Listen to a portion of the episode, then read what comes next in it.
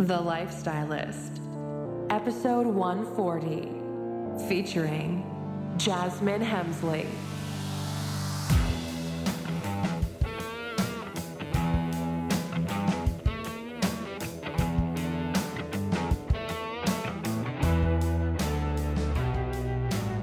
I'm Luke Story, a former celebrity fashion stylist and founder of School of Style. For the past 20 years, I've been relentlessly dedicated to my deepest passion designing the ultimate lifestyle based on the most powerful principles of health and spirituality. The Lifestylist Podcast is a show dedicated to sharing my discoveries and the experts behind them with you. Do you listen to this show and other health related shows that give a lot of advice on superfoods and herbs and vitamins and supplements, but find yourself a bit overwhelmed? It's like just too much. You can't have 45 bottles of pills in your cabinet and figure out when to take what and what they do and all that. I know a lot of you listening are like that. So I'm happy to announce uh, one of our new show sponsors called Athletic Greens. And Athletic Greens is more than just another greens product. It's actually the most complete whole food supplement available on the market. It's got over 75 ingredients, all working together to help you in 11 areas of health. It's been developed over 10 years by doctors, nutritionists, naturopaths, and one scoop of this stuff is like having 11 supplements in one. I'm not even kidding. So it's really great for the convenience factor, the energy, the lift that it gives you. It's also great for travel because it comes in these little packets if you so choose. So it is really awesome. And I'm just very happy to bring them on board. And I'd love for you to explore this and uh, see what you think. So if you go to this URL, get ready, get your pen out, get your brain out, get ready to type athleticgreens.com forward slash Luke. You will get 20 free travel packets valued at 99 bucks with your first purchase just because you listen to this show. It's pretty dope. So again, go to athleticgreens.com forward slash Luke to claim your special offer right now. Today's show is brought to you by my friends over at Organifi. Now, if you've been listening to the show, you know I always talk about their green superfood powder because I literally eat it every single day. And I'm not even exaggerating. The stuff is amazing. However, they just sent me a tub of this new product called Organifi Gold. And dude, it is so good. It's a ginger flavored tea, sort of like a golden milk latte type situation. It's got turmeric, reishi mushroom, lemon balm extract, turkey tail mushrooms. Of course, it's totally organic. What's cool about it is you can make sort of a bulletproof drink, like a hot elixir with coconut oil, grass fed butter, or ghee, or you can just make a smoothie with ice and, you know, some kind of nut milk or something like that. So you can do it hot or cold. It's got no caffeine, no sugar, and it really relaxes you. So I really like it at night. It's like a nice warm drink. You make a nice fatty little drink out of it. It's gently detoxifying and just really chills you out. So I'm super into it. So it's called Organifi Gold. You can get it at organifi.com. That's spelled with an I. And as always, your old pal Luke's got a hookup for you. If you use the code Lifestylist, you will save 20% on your order. So I'm still in the green powder, but I'm adding this to the nightly regimen now because the green powder's got a little bit of matcha in it. So I don't like to do that at night. I do that in the morning and I do the gold at night now. And I'm about half a tub in and I'm already freaking out because I'm running out.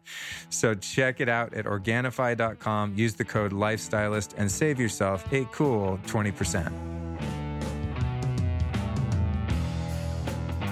Hey, babe, take a walk on the wild side. What's happening? It's Luke's story back with another episode of the Lifestylist podcast. And per usual, this one will not disappoint.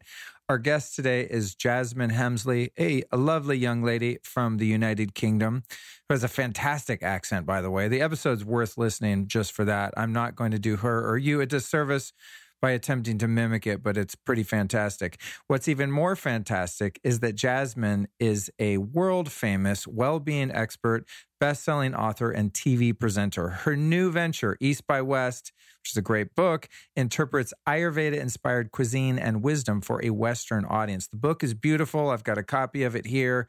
And she really delves further into her passion for holistic Eastern foods and therapies and fuses it with the best principles of ancestral paleo diet traditions. Really cool combination when it comes to food. So this one's really about like how to make healthy food taste good and be good for you at the same time, which is something I know very little about because I don't know how to cook. So I really enjoyed actually having a chef's table sort of conversation. Now, you don't have to be a foodie to enjoy this one because there are so many lessons in health in general, but it's a really good episode and very informative if you happen to be someone that in, really enjoys food. If you're a foodie, a chef, a cook, you're going to dig this one because she's uh, legit. So here's a brief summary of what she and I cover in this delicious conversation about food and life, combining the paleo primal way of eating with the Ayurvedic diet, how she comes up with so many amazing recipes, and whether or not chefs rip each other off because I've always wondered like how much do they borrow from one another and the story of how she comes up with her ideas is pretty cool. Utilitarian eating versus being a full-on foodie. Gut health and which foods are the best and worst for you where hunger begins and cravings end, and emotional eating versus actual hunger, the proper pace for eating. And then we talk about a really important principle, and that is the principle of food combining and what happens if you break that principle. So, this is a really good one. I'm getting hungry just thinking about it, and I anticipate that you will have the same reaction. So, before we dive into this conversation, I'd like to remind you of a couple things. First off, is next week's episode with Tara Mackey. I sat down with her for a couple hours and talked about how she got herself off of copious amounts of really dangerous and harmful pharmaceutical drugs using diet and lifestyle. You do not want to miss that episode. So make sure you subscribe to the show. Next up, I'll be speaking June 14th at 6:30 p.m. at Bulletproof Labs in Santa Monica, California. Come hang out with me. You know why? Because it's free.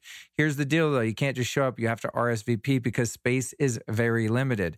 To get into that event, just go to lukestory.com forward slash events. And last but certainly not least, I need to remind you to join my newsletter. Every Tuesday, I'm going to send you an email with all of the links, the video, the audio from each and every podcast that I produce. So if you sign up for the newsletter today, Next week, when the Tara Mackey episode comes out, you're going to get a nice friendly reminder hey, the episode's out.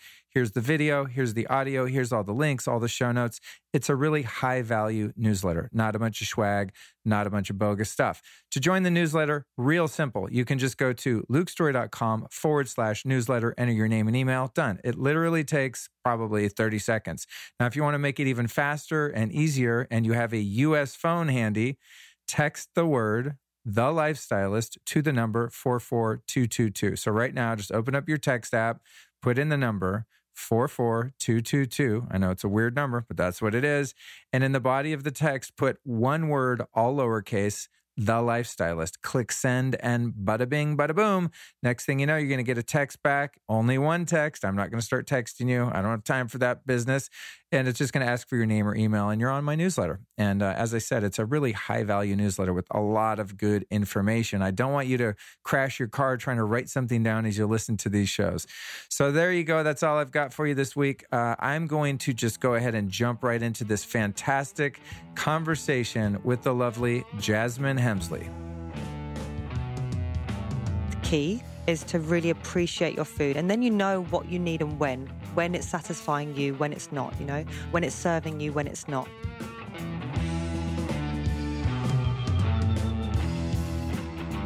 welcome to the lifestylist podcast jasmine Thank you for having me. Yeah, lovely to meet you. And you. You, like many of my guests, weren't informed that we will also be shooting video here. So, no. luckily, you showed up in a cool outfit. You got your whole I groove passed on. the lifestylist. Um, Very test. much so. But oftentimes when I interview people and they're not warned, they're like, wait, what? Oh my God. And they start freaking out. I'm like, dude, it's cool. This is a very earthy show. It's all good. But you, we kind of fit the ambiance today. Yeah. So we're and we're matching colours. So you've got a funny accent. Where are you from? I am from, I live in London. I grew up mostly in southwest London. So it's called Greater London now as London keeps expanding in a place called Surbiton, part of Kingston near Wimbledon. Does that ring Right. any bells? Got it. Is that anywhere near Grimsby? No. Grimsby's north. Oh, it is. Okay. I'm trying to get my bearings. I haven't been there in a long, long time. Grimsby, and if, if I might be No, wrong, no, no, but what it's am I- very north. What are you thinking? No, no, no. I'm thinking of a town that's by Wimbledon that I used to stay in, not Grimsby. Uh, Southfields, Putney? Putney. Yeah. just like Grimsby, not Putney. Lots of traffic, just yeah, like LA. Yeah, because that's where we used to stay. I was in a band and we used to go to the UK quite a bit and we would stay in Putney and everyone always said, oh, we're right by um, that stadium or whatever. Or Wim- was it Wimbledon? Is that what you said?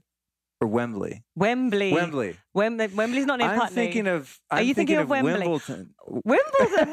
Wimbledon. Wimbledon is famous for. Is it famous for its dog racing? I don't know. We've got Wimbledon. You've got Wembley, which is the big stadium. Okay. Okay. That's the thank big you. music stadium. Okay.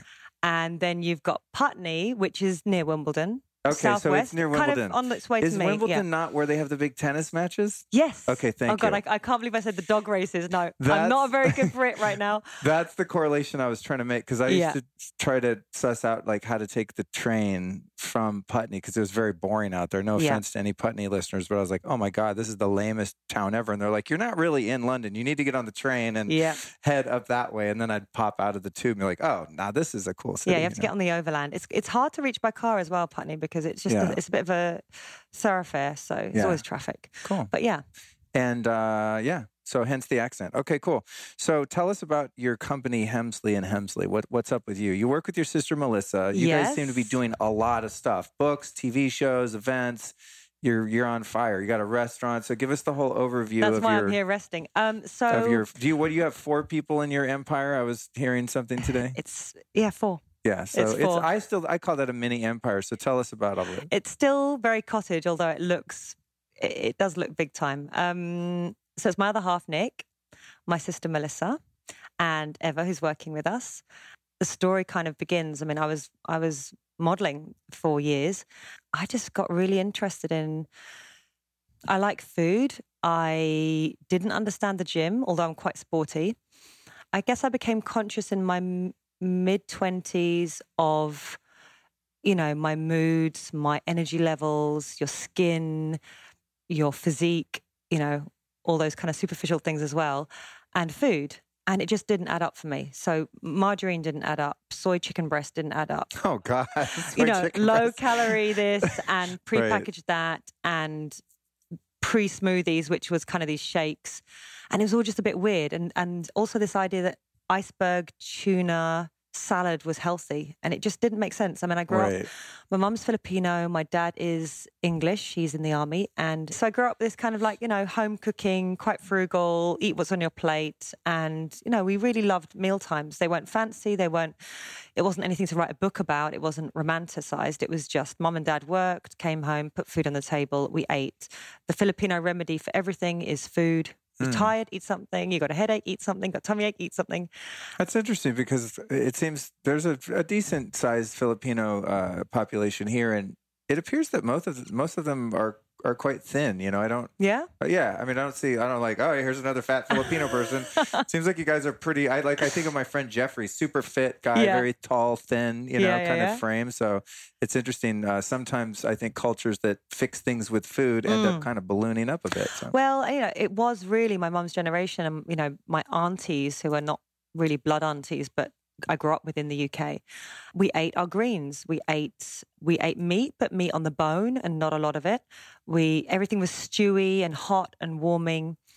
You ate together. There wasn't separate meals for everyone. That's what, I- that's what I was going to ask you about. And you know, I don't want to get too psychological because it, it's a it could take us down another path here. But do you think that there was a strong, healthy family bond in in your family due to the fact that that was part of the tradition that you guys would actually sit around and eat together and sort of Yeah. be forced to be intimate and yeah. stay in touch with one another emotionally and whatnot? Yeah, I mean, I wouldn't know at the time. I didn't really know anything different, but you know, as I st- as I became a teenager and I was aware of going to friends' houses, and you know, the supermarket ready meal had started, and so everyone would just kind of it would almost be like the the fridge would open, you'd grab something. So there weren't really the meal times, and I remember thinking that was kind of weird, but also very exotic and fascinating. And I remember the packaging in the supermarket screaming at me, like, buy me, buy me. And my parents wouldn't buy it, mostly because of the price and then because of maybe what Oh, it was made up of. That's awesome. Yeah. Sort of like a, a fringe benefit of not being crazy wealthy is you're like, oh, you can't have that bright, shiny, toxic thing. Exactly. So Wow. it wasn't like my mom was going, oh, that hasn't got enough hemp seed in it or that hasn't got, you know, it was none of that. It was just, Right. you know, I don't think it's particularly good for you and, Yeah. you know, you eat a proper meal. Yeah. So I grew up eating well and regularly and with family. and as a consequence, I was cooking from eight years old. And um, Wow. yeah, so Because that, that is going to lead into one of my later questions. Like, how the hell do you come up with all these recipes? I'm looking at your book, and on your site, you have like, it's added, like seems like hundreds of recipes. I'm Yeah. like, I have like three recipes, and they're all made in a Vitamix. You know well, I mean? I think I, fir- my first cookbook was 165. I think we over delivered by a third. Oh my god! Yeah, and um, I like to over deliver. when, and when it comes to you know because cook it's it's fun that i'm interviewing you because i'm the antithesis of a foodie. Like to me it's food is very utilitarian. I'm just Yeah. like, like when i have to eat i'm like oh god i gotta eat.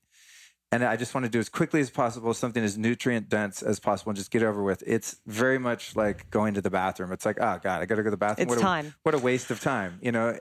Until i sit down yeah, to a properly prepared meal by Yeah. a great you know talented chef or I go to a really nice like farm to table restaurant I go oh now I get foodies this is an amazing experience but I think because I don't know how to cook and I'm not interested in learning it just sort of falls by the wayside no, I can totally understand. I've got friends who just, you know, have never cooked and it doesn't interest them. And in fact, it's actually because we talk about foodies and everyone has an opinion about food now. I think it almost puts them off. They almost don't want to learn because they might not be good at it. And- Right. and why do they need to add another problem to their right you know, to the things they have to do in a day. But for me, it's not even, you know, I'm when people say, "Oh, you're a foodie" or "you're this and that," it's not. It's not like I sit there and, although people have said, "Jazz, you talk about your experience or the place you've been via the food," but it's not like I kind of talk about the textures and this and that going together or anything like that. For me, I love tasty food. I also want it to be good for me. And I want to get it on the table as quickly as possible. So I'm not somebody who'll go, What am I going to do today? I'm going to just stay in the kitchen and, you know, create magic. That's not me. Right. I love the people that do Right, that. I know. I'm I'm fascinated Right. by the people who do that. For me, it's like I want something to just tick all, you know, I've I've got particular taste buds. They're, Yeah. they're dry, apparently, according to one of my chefs at my cafe. I love flavors. I do love textures, but not to talk about, just to eat.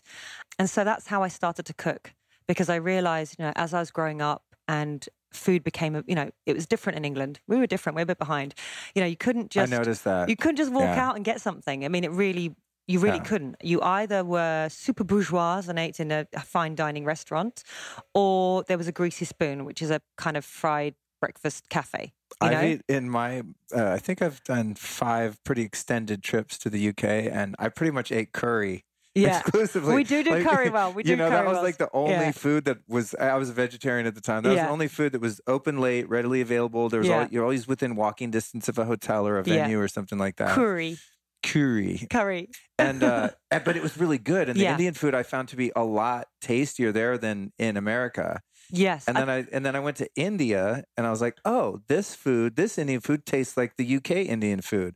And I remember thinking, why can't we import some immigrants from India in LA that know how to make Yeah. the food like this? Like, It's funny, are they from it? different regions? And they might the good ones move to the UK and the ones that like suck at cooking move to Yeah. California. I don't get it. Well, you guys had Thai and, you know, all these other Mexican. We just Right. didn't have that in the UK till I was in my twenties. You know, Thai, no one knew really Thai food, but we did have we did do curry well. We the best Chinese I've ever had has actually been in America, but yeah, Indian food's great, but that was still expensive, you know, and kind of a one off, maybe something you do for your birthday or something. In my house, anyway. And so when you left the house, you had to have a packed lunch. Otherwise, you didn't Oh. eat. Did you get made fun of if you went to school with a packed lunch? Was it like I, I, I did, but I do remember a time because I also lived in Germany because my dad was in the army, so I, I Right. moved there too. And I remember a time when my packed lunches were just people would bid for them because my mum did really awesome Oh, packed really? lunches. Yeah, I I mean, remember they're just trying to, my mom was a real health nut, you know, so Yeah. she would make me these. I don't remember, just tons of fruit and just Yeah. chopped carrots and like boring. You Yeah, know, I wanted like oh, my mom's best one was a spring roll sandwich. I would trade like my whole lunch for like one tasty, you know, a Twinkie or something from Yeah, some other yeah. kid. You know, it was like my I didn't have a lot of bartering power because mine was quite healthy, but there was this.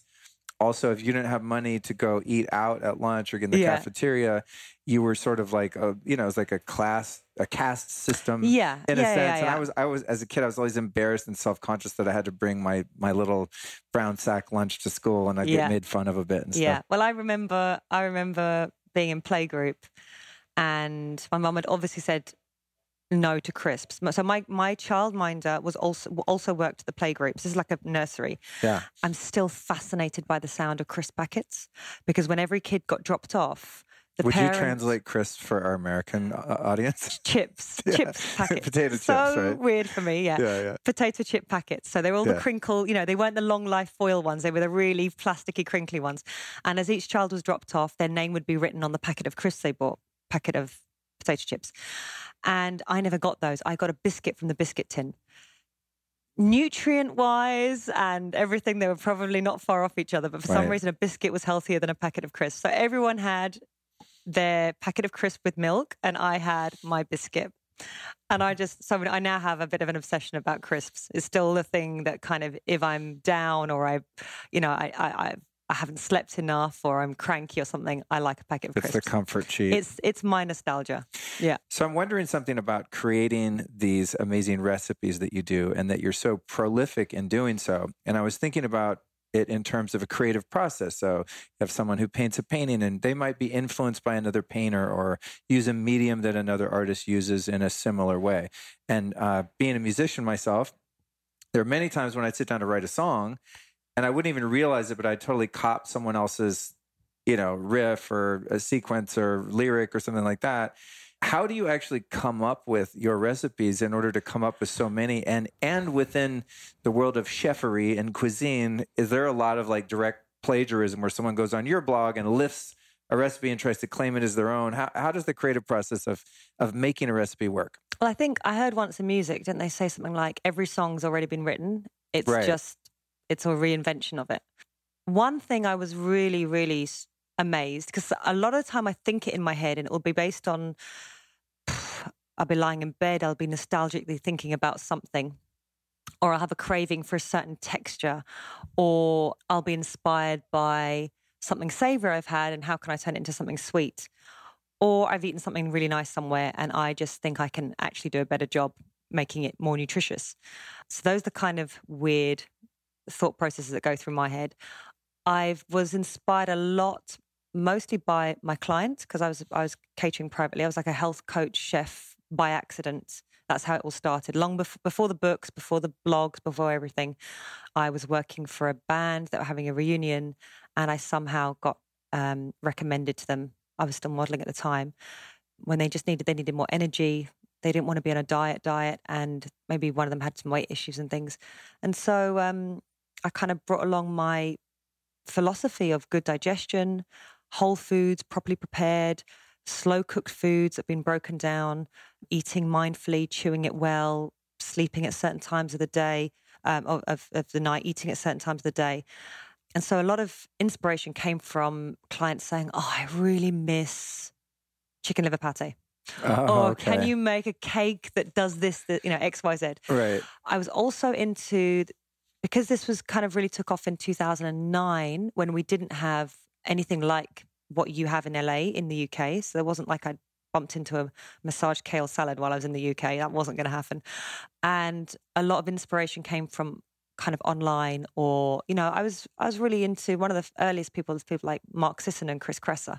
Oh, right. so I kind right. of put a feminine twist on what I thought they wow, were talking that's about. funny. I didn't even know you were like influenced by that whole Yeah. kind of paleo primal yeah movement. it was a big Yeah. you know i i um i was i was really into kind of gut health before it became very popular and in fact Right. i really fought to write about gut health in my fi- first cookbook that came out in 2014 much to the publisher's horror because they were like you can't put the word gut in a cookbook it's gross you know that's that's funny actually because that word there's certain words that I think are gross and gut is one of them. Like when people talk about oh I'm getting my gut biome test, I'm like ugh. Ugh. like I don't know why I have that. Maybe it's I'm. just that big old section here it's, It's most just- it's most of you it's you know just one of those words that I actually don't. I so don't if you like were the, word publisher, I wouldn't have got it in. Yeah, Basically, right. I was never. Bo- I was fascinated by it more than anything. Yeah. Um, I like freaking people out and saying you're more you're more bug than human. So yeah, so that, it came from that, and then obviously our cookbook in the, you know the art of eating well in 2014 was the beginning of a a big load of wellness cookbooks coming in, and I get sent a lot of them, and I don't read them mainly because I don't want to feel like I'm ever going to lift something or even paraphrase something. Ah, I see. Yeah. Right. So right. if I do read cookbooks, it'll be old, you know, it'll be old school cookbooks or, Right. or like, have you heard of Moro, the restaurant? No, I That's, haven't. that's lovely. And it's, so I kind of look at those and think about how I can inject a bit more vegetables in it or right. get some more, I don't know, get some bone broth in there or, or do that kind of thing. So that's, that's kind of my, my process. I want it to be that's tasty. interesting. Yeah, in terms of Yeah. keeping the you know the commitment to obviously your integrity and originality. I have heard many musicians say when they're working on an album or they're doing some writing that they don't listen to other music Yeah. because they don't want to be influenced by it or they don't want to like inadvertently lift something. You know, exactly. And it would be painful to think you've come up with something incredible and then, oh, then you hear it. But I remember once um, one of the salad dressings I made was a ginger and anchovy dressing. And so what I, you know, in cakes and things, I love putting like basil in my cake and stuff like that. And sometimes I'll do a little Google search, and ginger and anchovy, I couldn't find anything on it. Hmm. I was like, okay, it must taste gross. It tastes delicious. But just I, you know, there's usually Yeah. someone on the internet somewhere who's Right. covered something, you know, Right. and that was the one thing I couldn't find. in weirdly. terms of primal ancestral dietary um, you know guidelines have you have you come up with anything innovative in terms of making organ meats taste edible i think that's Um, pe- people struggle a lot with you know liver and Yeah, yeah. kidney and brain and all these different parts of the animal that are very nutrient dense but they're just i think we've sort of uh, our, our palate over time has been diluted to where those really strong tasting foods are not Yeah. I mean, organ meats can be good to us. quite strong tasting. They're also, they have a different smell. Each of them has a different smell from each other. They're hard to get hold of. Then you've got to clean them. I think it's kind of off putting if you haven't been brought up through generations of cooking, Yeah. you know? I mean, do you think we would, ancestrally speaking, in, in terms of a Paleolithic viewpoint, would would we not have, you know, a few hundred years ago, probably had those as part of our regular diet as a hunter gatherer or maybe Absolutely. maybe even pre agriculture? Obviously, if you Yeah. go back ten thousand, say, I mean, that would have been a primary source of nutrition, right? Yeah. And I think I've read you go straight for the organ meats. Right. You know, that would be the first choice over the muscle meat.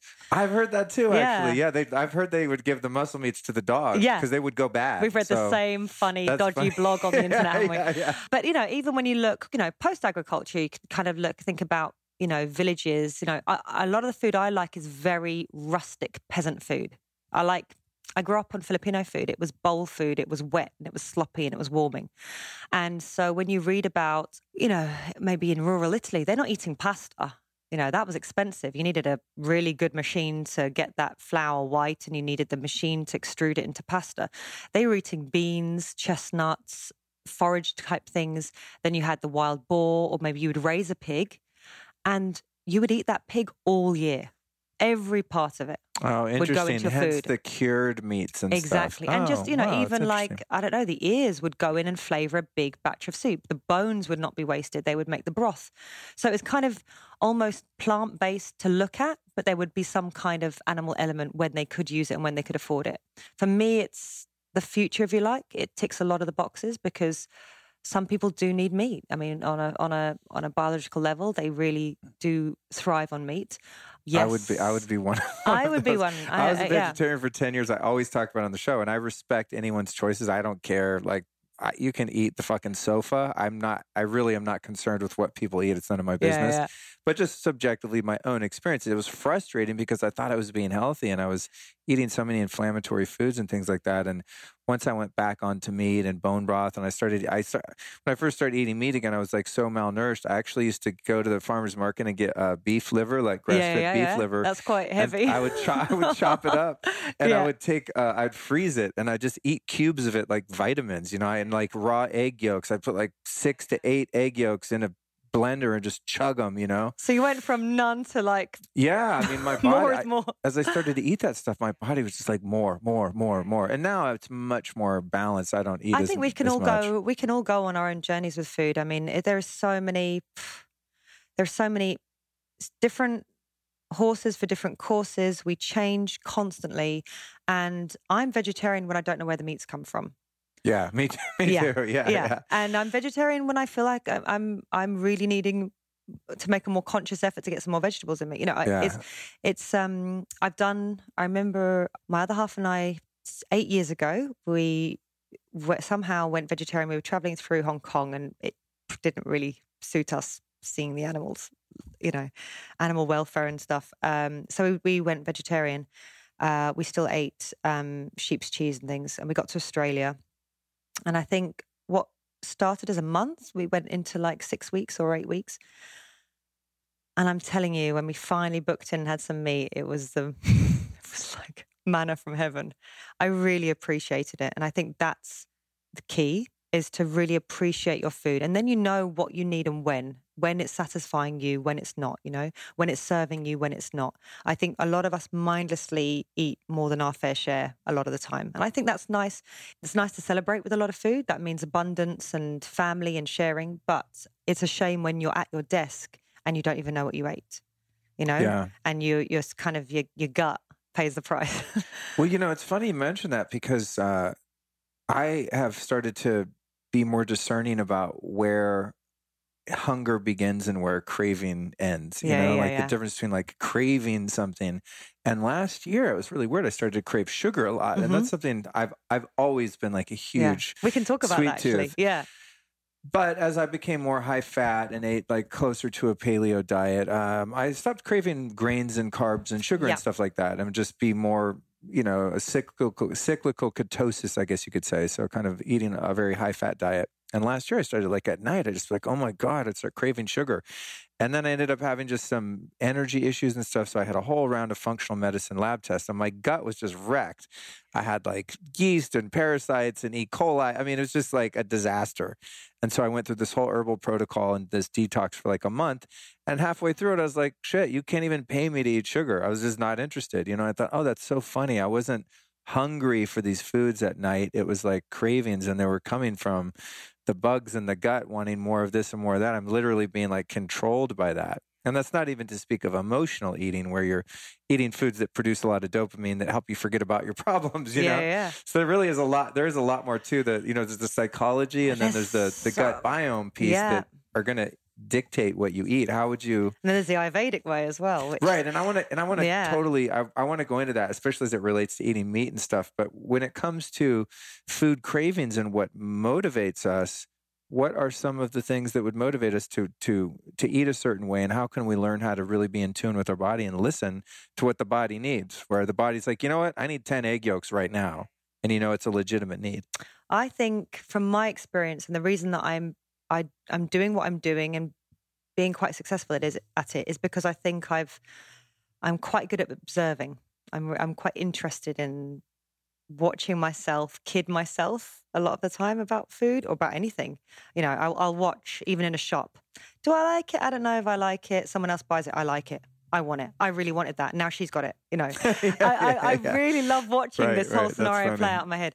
So I would say, yeah, you've got this this emotional eating. You know, there's I'm definitely an emotional eater. I've got friends whose appetite shuts off the minute they hear bad news. For me, I, maybe it's the Filipino kind of eat and then sort it out. Once you eat, the problem will go. You know, so I'll just eat, and I've got to really watch that. And that's particular about chocolate, actually, or salt and then chocolate and then chocolate and then salt. so you know, you have That's the a lot of self awareness. yeah, yeah. You have the salt, then you want something sweet to balance it. Then you have the too much sweet, then you want the salt. So I could Right. I could yo-go between those two. right. And I watch myself because I'm like I'm only picking off a corner of that chocolate, and then I'll look and the whole bar's gone. So there's there's that emotional eating. Then there's the nostalgia of food. So I can think what I like about the nutrition in food, but if I am in Germany, I want to eat Wurst and Senf, which is which is sausage and mustard, because that's what I had when I was there, and that brings back so much memory. And I'll do it once and I'm done.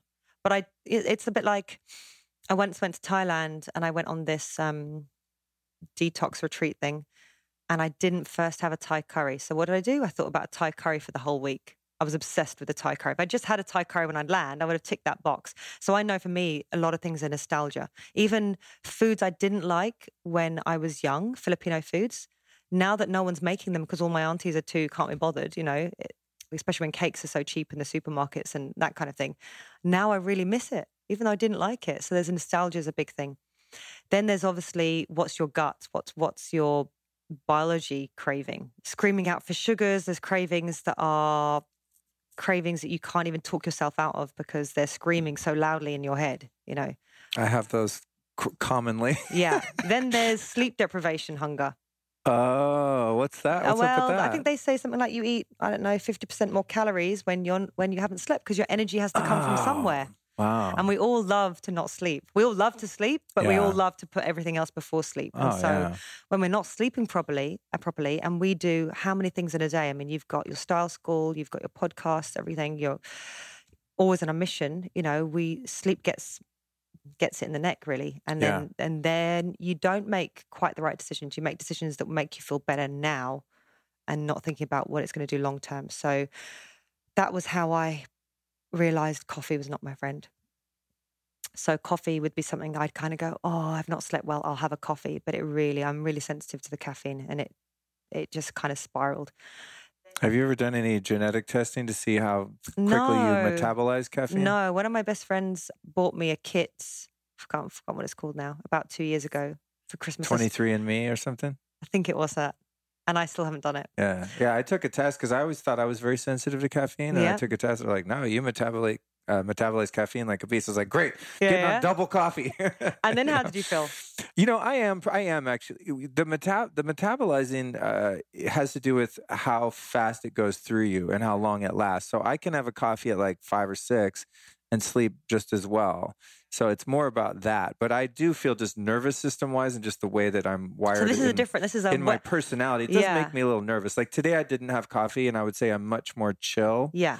Ha- having this interview and doing all this than I would be would have been had I had a big coffee today. Yeah. So in Ayurveda, we'd call this a quality. It's the quality of caffeine is to stimulate the nervous system. Mm, So it might you might still be metabolizing it, hmm but it has a hyper. You know, it affects you. It affects your mood. It's very.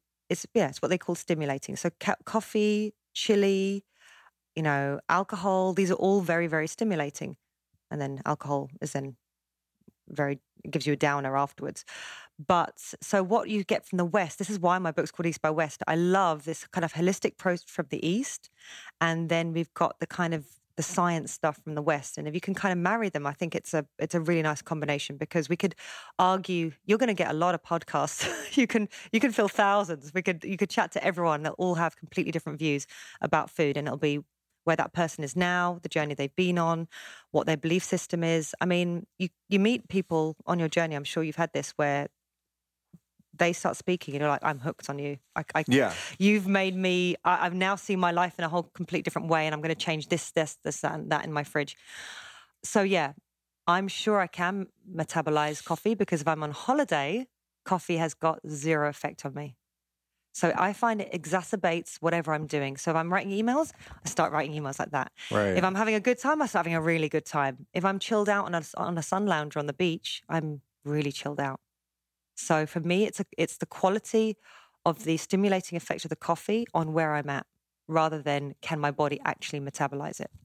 Let's go into the East by West philosophy then, because I, I have not yet covered Ayurveda on the show. Uh, I did one show early on with Mas Vidal, and that was more about uh, lifestyle than Mhm. food. You Mhm. know, it was just more about kind of the philosophy and the the doshas and things like Yeah. that. But even then, we ended up veering off into meditation and yoga and all kinds of stuff. So, give us a you know a bird's eye view, just a brief explanation of what Ayurveda is for Okay. someone who doesn't know, and then I want to go into how you have managed to marry that with the hmm primal, you know, ancestral diet and the science and all of that, which is quite valid because that's Yeah. a fascinating approach. Okay, so Ayurveda, which I'm sure I'm saying wrong, is um, the science of life. So Ayur is life, and Veda is knowledge or science. So science of life.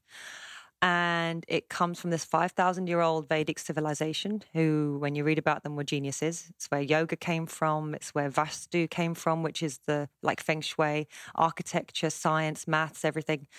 This philosophy of of living well is, I guess, it, it sits side by side with yoga, which has the same roots, and yoga is almost living the lifestyle. That'd be the very loosest terms of how Ayurveda and yoga fit. So yoga is how you live that knowledge of Ayurveda. Does that make sense? Totally. Yeah. Okay. And so Ayurveda could be, you could call it the delicate balance of mind, body, and spirit. So it's interested in those three. Something we're just beginning to talk about in the West, isn't it? Is mental health and spiritual health. We've been so obsessed by the physical for so so long. you know, what do you look like? How many how many how many press ups? What's your six pack like? How fast can you run? What's your lung capacity? You know, it's that kind of thing. Right. Um, oh, she's really healthy because she's got great skin and great hair. You know, it doesn't matter that she's inside she's whatever. Still hits her mom. Yeah, exactly, exactly. yeah, yeah. And so we're just realizing there's so much more because you know we are we are very lucky to be sitting here not really worrying about our next meal, not really worrying about a roof over our head, not really worrying about how we're going to keep warm. You know, we've got we've got the basics to survive and now we're interested in thriving and people are filling their lives with stuff and there's still this void. So we're just kind of now embracing. That's why I feel like yoga has come as this very physical, all about the asanas, and now suddenly, and it got it got more extreme. It got into Bikram, it got into Rocket, Right. and now right. suddenly, actually, we're going to classes and we're paying to do some breath work. Which, you know, who would have bought that ticket twenty years ago?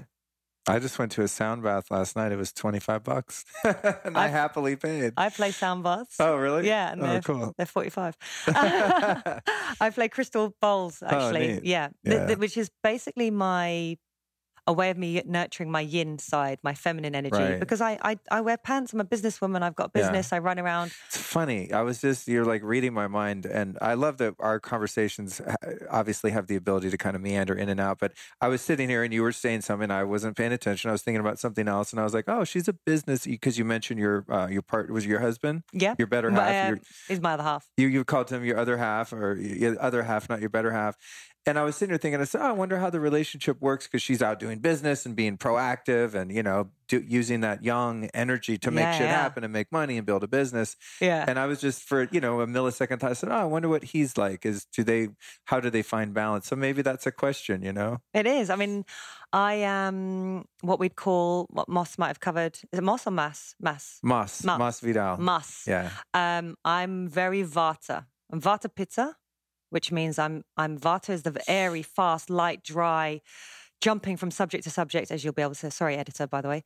Wanting to try everything, quick to learn, easy to forget. Not I'm easy to forget. I forget everything. Kind of a bit of a consumer. I want to be everywhere. The Pitta side is a very type A personality, uh, a leader, perfectionist qualities maybe, and so I've got this lot of vata and some pitta, and then you have a bit of kapha as well because we've got all three doshas in, in in us, and they all play out in different ways depending on your environment, the time of your life, the time of the day, the seasons. But because London is very fast, quick, dry, stimulating, which is also vata, I have to really watch my vata, and that's why drinking coffee is not good for me in London. Right. It's just too much. You get too so, intense. Yeah. So Ayurveda says the more more creates imbalance. Hmm. You know, you need the opposite to balance. So, for example, if I'm, you know, my characteristics, you know, I've got, you know, my bones will be light, my frame is small and slight. I would love to do spin class and crazy stuff. It just doesn't suit me. I need grounding. I need to breathe. I need to lie on the floor. I need warming foods. I don't need leafy. I don't need dry, cold, rough salads. I need big pots of stodgy comfort food because it's the opposite of what I am. Whereas someone who's very kapha, like my other half, is quite laid back. He's fine on coffee. You know, he's fine with chili. He's fine with anything that kind of stimulates and uplifts because he's really, really content to to chill out. And I'm not. I'm feeling like, oh shit, I chilled out for five minutes. I should be doing something.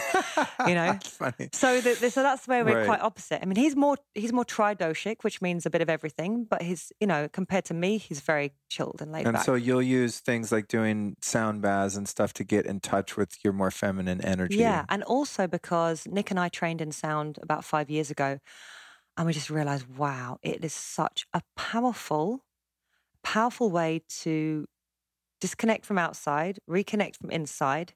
You don't have to know how to breathe, any, any breathing techniques. You don't need to put your jazzy leggings on. You don't need to have a mantra. You don't need to have any of those things. It sound just penetrates.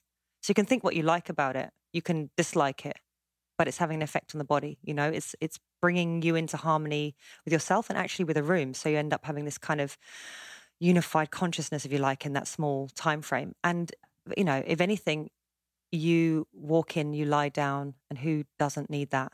You know, Yeah. we we put you in a beautiful bed, we tuck you up with with Oh, covers, cool. we you know give you a little bit of a massage around the head and on the shoulders, and people literally turn to jelly because And you do this in uh, London? Yeah. On a regular basis? Yeah. Oh, cool. yeah, we started doing them in. Um, it's taken off. I mean, again, my, the, my friend I'm doing it with, Tony, she's also in wellness. She's a, she has five businesses. She has five aspects to what she does. One of them is is live blood analysis. Oh, I love that. Yeah. So she was fascinated about the effect of the sound on the blood. Ooh, has she tested it? Yeah, Oh. she couldn't believe it. She said the only thing she's ever seen have the same effect is meditating on a mountain for a couple of hours, and yet in minutes, the effect on the on the blood was was incredible. That's so interesting because last night I was at the sound bath at my friend Mihaw's house. He just he has this thing every Monday night, and I finally made it over there, and it reminded me. I have a device over there on the floor called an amp coil, and it works with frequencies. It's like a biofeedback and magnetic field technology, and it shoots these vibrations through your body, and you can use it for healing and cleansing. But I usually mostly just use it for balancing, and it just chills you right out. I was at this thing last night. I was like, oh, this feels like the amp coil because I could feel the sound waves vibrating my body physically.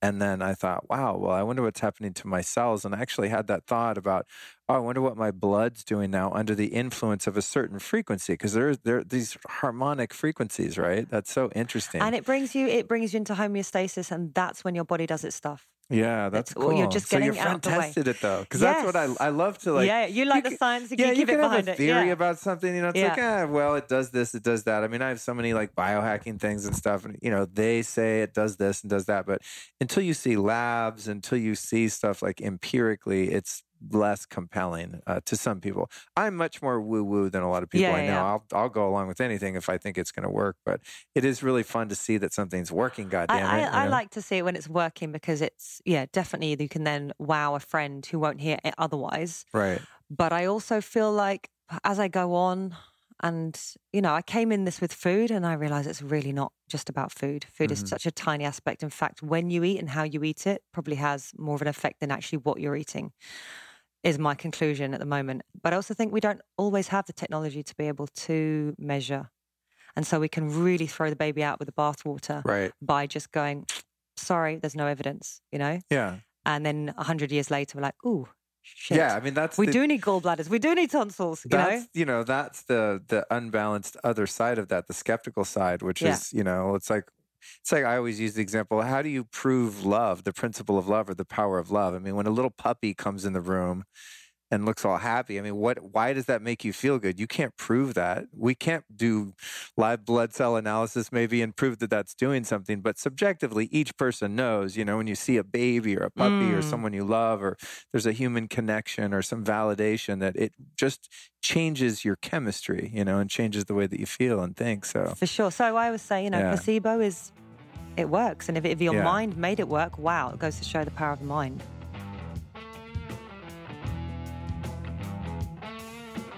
In this episode, we're learning so much about the Ayurvedic approach to diet and lifestyle that I thought it would be a perfect opportunity to introduce you to our new show sponsor, Banyan Botanicals. Now, Ayurveda is a rich and ancient science based primarily on living according to your dominant dosha, right?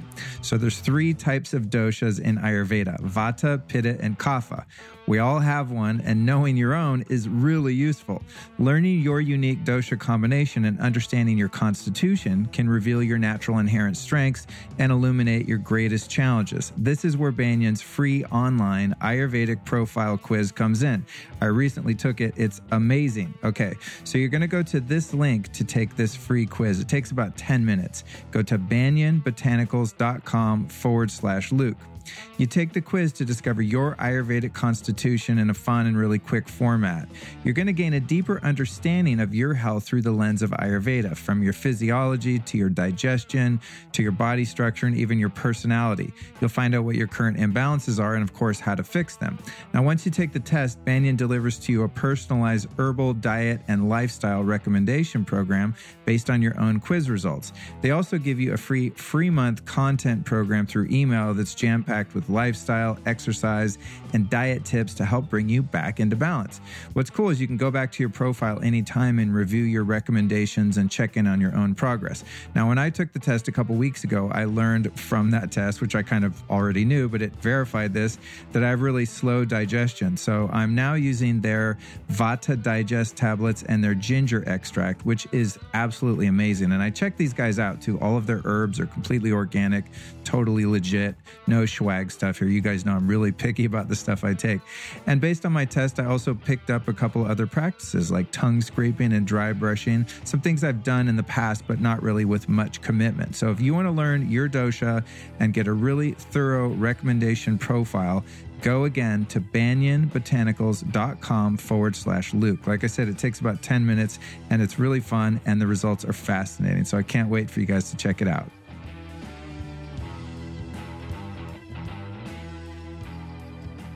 So go, I want to go back to the east west thing because I'm really into this because I, I, I think along those terms as well because I use a lot of ancient technologies. I do Kundalini yoga, I do all this stuff, but then I have these crazy modern devices that achieve some of the same states that you would maybe have to go to a mountaintop and meditate for a while would have. So in terms of the Ayurvedic approach to food and thinking about the continent of India and all of the people there being largely vegetarian. And from what I understand, the perspective of Ayurveda and that whole way of eating is mostly exclusive of animal products, aside from ghee and things like that, and some cheeses. But you have like a whole country that's uh, essentially vegetarian.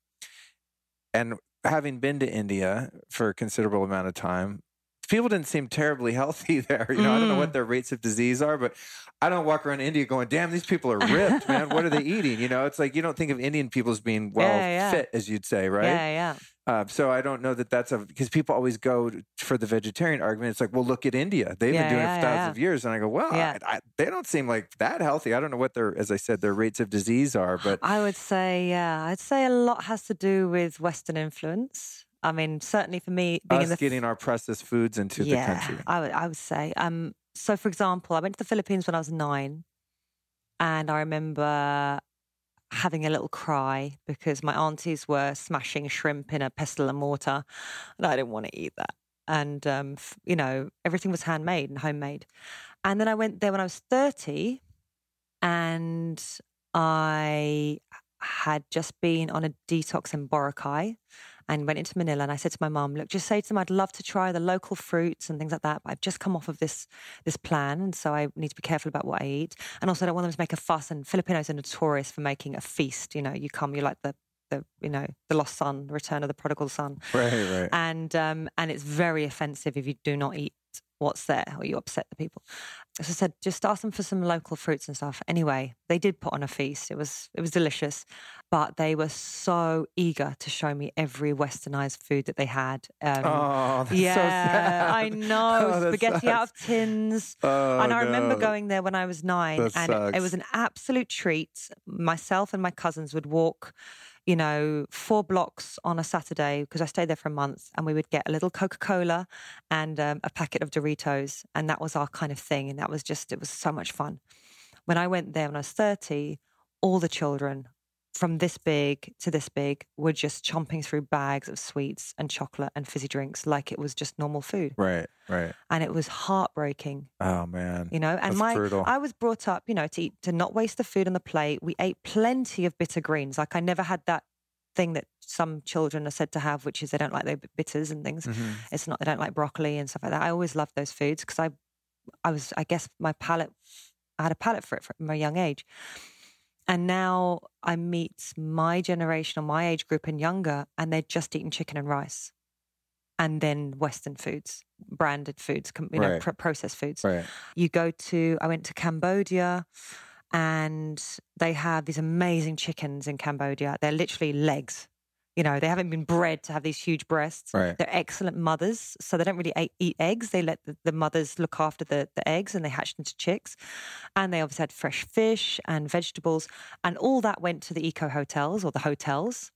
And the farmers ate the packet noodles and the packet sauces and the MSG this and the it was just, and there's malnourishment there, and they're in the sunshine. They, they're farmers and they're malnourished, Right. and it's not from lack of money. you know? So I feel like now um, in India, I mean, yeah, sugar's cheap, F- food is cheap, processing is cheap. Everyone's got fridges and microwaves now. You know, the old fashioned way would be they bought everything they needed for the day that morning. There wouldn't be a fridge. They ate fresh for every meal. There was always a designated cook in the house, usually the mum. People were much more in tune with their food and people labored, you know, you grew your food or you went to get your food.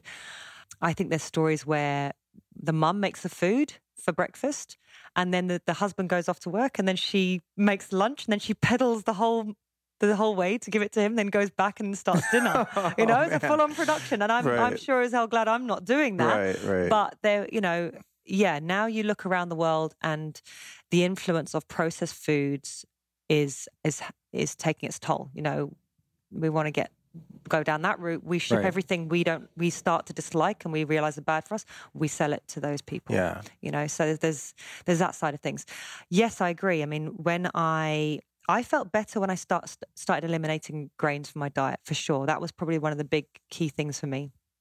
Um, I came from, you know, a Filipino household. You would eat a mountain of white rice, and so I'd only really ever eat really good sourdough bread if I was going to eat grains, or um, I ate all the pseudo cereals and I I soaked them first, and I would, you know, allow myself to eat whatever I wanted in a restaurant or at my friend's house or whoever's cooking for me. So in that way, when I was cooking, I just made sure it kind of suited me, and then it made me game for anything else and that I, I came across.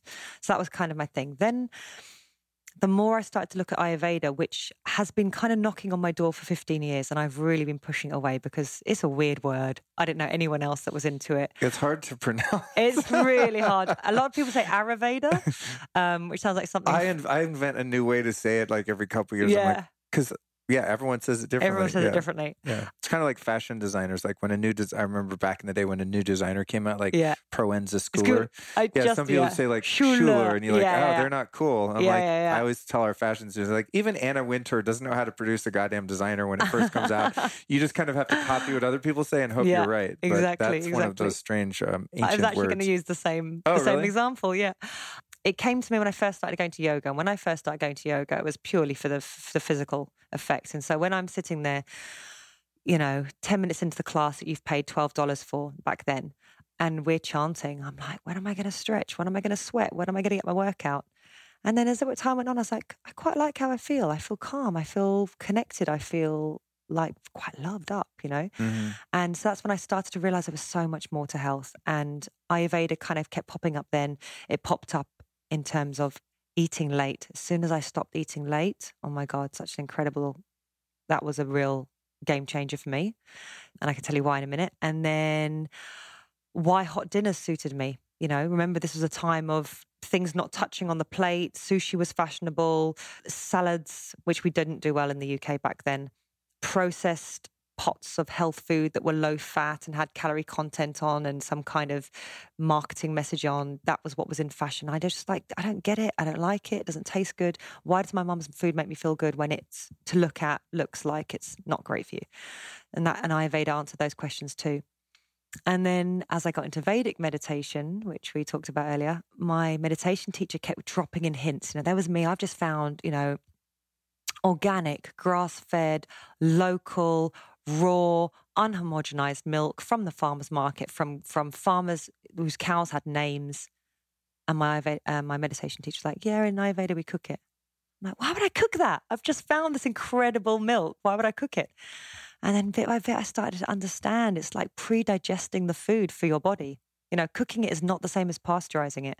Right. So Right. there was all these subtleties and things that we in the West, especially when we go down these kind of, you know, functional medicine, new science routes, we're like, you know, if the milk, if, if the milk is from the same carton and one's hot and one's cold, it's got no nutritional difference. In Ayurveda, that's got huge difference. You know, hot milk is soothing, grounding, nourishing, easy to digest. It's light. Cold milk is is is mucus forming. It's heavy. It's it's clogging. You know, it's It's so interesting as you're describing that. I'm I actually have the visceral experience. I Yeah. go, yeah, that's actually true. I've never thought about it, but I was thinking about a golden latte, like a turmeric hot milk based Golden drink, milk, and like yeah. golden milk, yeah, like how that's so sort of soothing and calming at night, and yeah. super easy to digest and and whatnot. Yeah, that's interesting. and that's the, that's the golden milk is the classic, one of the classic Ayurvedic recipes, and one that's kind of filtered into our lives via a turmeric latte, which is not the same. The golden milk is cooked for 15 minutes minimum, Mhm. and the spices are cooked into it, so you get the medicinal benefits are released. It makes the milk easy to digest. It also means that the spices are easier to absorb. So it's becomes Ah. it's a it's a really it's a it's a it's a tonic. You know, right, right, Whereas right. a turmeric latte generally it's some kind of syrup thing or a sprinkle of turmeric for Yeah, color and then froth I, milk. because I'm lazy, as we discussed when it comes to cooking, I make my uh, golden milks out of this uh, the gold powder by Organifi. They're one of my Okay. advertisers on the show, and it's it's really I think the the ingredient deck is super Yeah, yeah, legit. yeah. Everything's just top quality, and I'll use whatever you know. Like I'll usually just put water and ghee or something Mhm. like that in a hot. So has it got you the milk powders in there? No, it doesn't. Okay. That's the thing. But I've been experimenting lately with like uh, coconut milk powder Mhm, and things like mhm. that and kind of cheating because Mm. I'm I never go buy like raw milk at the farmers market because yeah. it'll go bad before I can Yeah, get yeah. around to using it. Well, it's only really the dairy milk that needs the long cook f- to Ah. make that more digestible. Something like Right. almond milk is lighter, obviously. Um, Right. So yeah, really, you just want to kind of cook it long enough to get the goodness out of the the the powders. I mean, it's like it, an extraction yeah, kind of exactly. in a sense, right? Or yeah. like, what do you have here? That slow drip filter stuff. oh, like ice. Uh, what do they call that? Um, cold brew. Yeah, so like cold brew, like yeah. it's you know, it's the it's unfortunately, and it's and it's not going to be something that we in this fast modern world are very attracted to. But the slower and the more mindful the process, always the better. Right. And so for me, it's like we have these incredible devices like your coil, you know, your frequency coil and all these things. And um, I've just been hanging out with some really weird and wonderful people lately. And there's one particular machine I was into, and he was like, "Nah, he tested you're too sensitive for it." And I would have, you know, I was about to splash out on that Hmm. yeah. because it had an incre- incredible effect on the You remember cells. what it was called? a BEMER.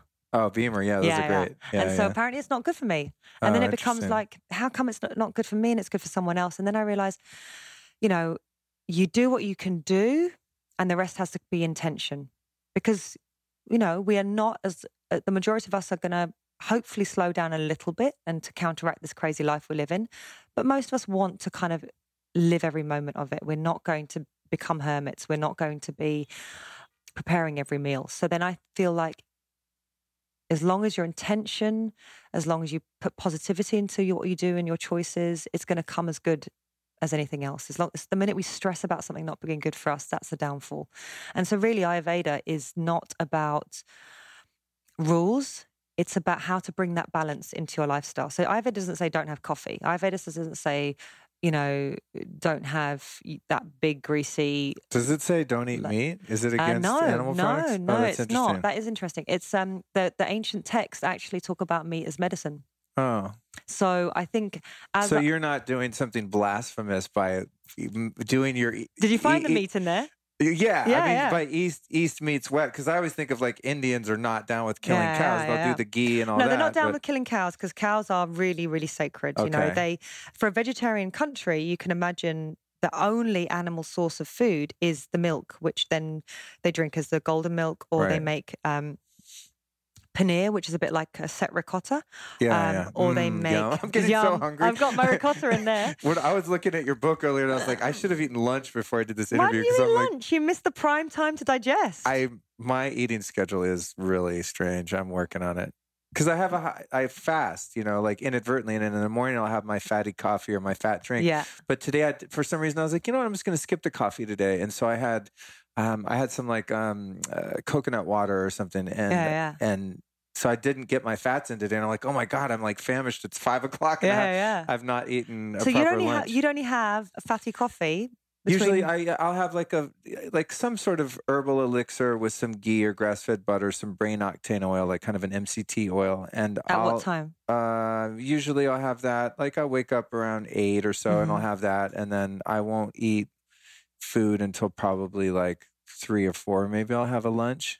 So and then I'll eat dinner at like eight or nine. Like my sleeping, my Oh. my food schedule, admittedly, is not great because a- I I get really hungry really late at night, and then Yeah. that screws with my sleep. Because I like even last Yeah, night I woke yeah. up and I was like, ah, I kind of had heartburn and stuff. Yeah. It was so annoying. You're literally taking your dinner to bed with you. yeah, That's, exactly. I mean, so so let's talk about the timing then. Yeah. Okay, so we've established like you're not necessarily did I co- we cover the last point? So the meat well, point. Yeah, the like meat point. okay, Yeah. so let's let's do that and then talk about the timing. Okay. So so how have you sort of integrated the you know the primal paleo thing, which is an ancient way of eating, with Yeah. actually a newer way of eating, would Yeah, be the. Ayurvedic is a more domesticated industrial based diet. Let's be frank, right? Hunter gatherer people on the continent of India would not have been eating an Ayurvedic diet. They would have been eating whatever freaking gopher was, yeah. you know, they caught under a rock or something, you know.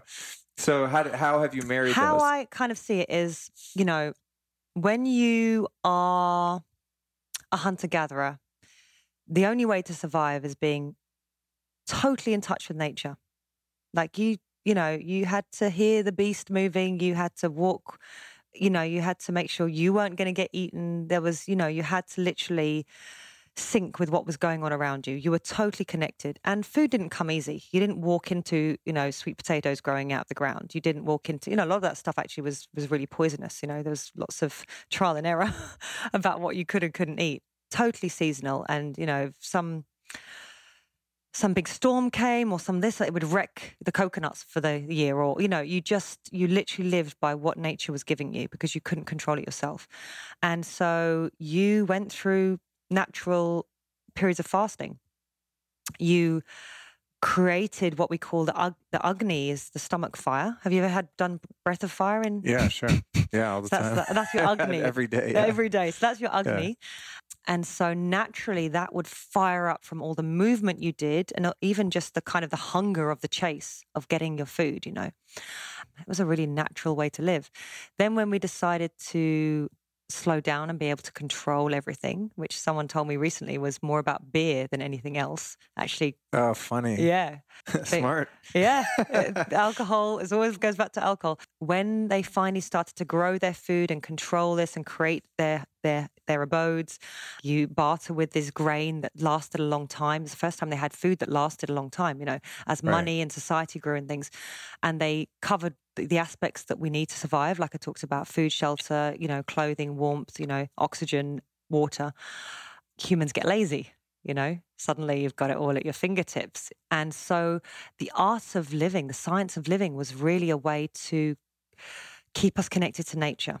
So all those rituals and ceremonies and traditions that we've kind of thrown out the window in our chase for new age technology and always being one step ahead trying to be one step ahead of everything disconnects us from all that stuff and so, even back then, even 5,000 years ago, they knew the human ego had to be contained by introducing rituals that made you worship. You know, for me, I was raised as a Roman Catholic. Worshipping the Ganges is a bit weird, you know? But now I actually see why. You know, if you don't give thanks to the water and respect the water that gives life to the community, if you just pollute it willy nilly and don't care about it and just divert it and do all these things, you wreck, you, you really mess things up. And so now I see why that ritual of even a tea ceremony in the East, you know, in, in the UK, we kind of stick the kettle on, dunk our tea bag, you know, kind of give it a quick mix, slurp it on the way. You know, by the time we've even got back to our desk, we've slurped it. You know, there's no connection to it. You know, and in Asia, you think about they boil the water to a certain temperature. They know the flavors of the teas like we might know fine wines, how they serve it, you know, just the right temperature, how they present it.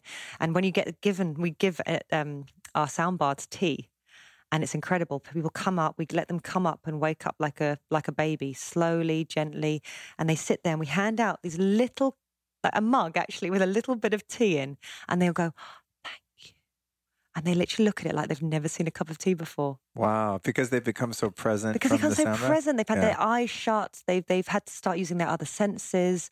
They're waking up. They're going gentle. They've got something warm. They start to feel the texture of the cup. They start to connect. Is the temperature the right temperature? What's those smells? What's in this? And that for me is what these rituals are that Ayurveda, um, you know, and other philosophies and religions almost base things on because it keeps us connected to each other and to our environment. So we remember we're nature. Like that's the number one. We are Right. nature. So when we've created these societies and we started to learn, I mean, how we found out that if you soak the, the rice or if you soak the lentils, if you split the lentils, they become easy to digest. If you cook them with certain spices, they had to basically, it was like what we do nowadays, which is we are living in this community. We've got Wi Fi coming at us. How can we control that? We've got central heating. It dries out our skin. How can we remedy that? You know, that's what they, they were doing. They're saying, right, we're a bit disconnected from nature now because we're trying to create our own little ecosystem. So we have to learn how to prepare that food properly. We know how to get the best out of that food. And so that's how this certain food preparations began. So khichdi, which is this mung dal, lentil, rice porridge, if you like, when you prepare it in a certain way, when you toast the rice first, when you prepare it with the spices, it becomes a whole, very easy to digest protein. And that's a very staple dish. Interesting. You see? So you, yeah. you and even because if I were to just go boil some lentils right now and eat a bowl of them, I would be wrecked. Yeah. Why? What would it do for you? I would just would like my I would get stomach cramps, yeah, yeah. like bloating, gas. So That'd be is, horrible. This is, this is the big the big issue, and a lot of people have problems with lentils, but most of us are not preparing them properly. So they have to be.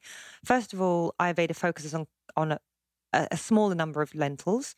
They are usually dal, which means split. So it means the hull uh, has been removed and that they've been split in half.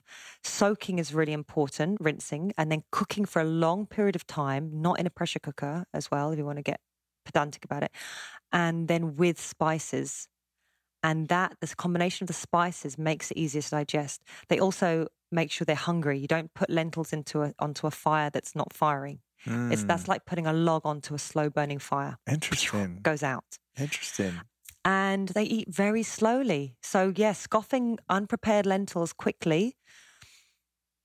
That's when you didn't make it to the next stage in in in the Ayurvedic world, you know. Right. You might as well go back out in the forest and forage again. Right. So it's like this is what we've got. How do we make it work for us? That's so interesting. So it was sort of a, a segue out of the hunter gatherer lifestyle into a more yeah. you know domesticated Certainly agricultural is, I mean, based lifestyle. Yeah, Ayurveda was a later refinement of the agricultural based lifestyle. Ah, okay. It wasn't. They okay. didn't come out of the forest and become Ayurveda. Ah, okay. It would become Vedic. You know, it became interesting. You know, and what fascinates me is we think we're so modern now. We think we're so up to date. We think, you know, we feel like we've we've apart from a few details in, you know, right. you know, genetics and um and all that kind of thing. Yeah, we're bang up to date, you know. But actually right. So much of what we're discovering now, quantum physics, was they knew it five thousand years ago. I, that's the funniest thing. I always think about that when I because I've been doing Kundalini yoga a lot for yeah. maybe six years or something, seven years, something like that and then I'll go do some other modality or something. Oh, it's scientifically proven, da da da thing. And I'm like,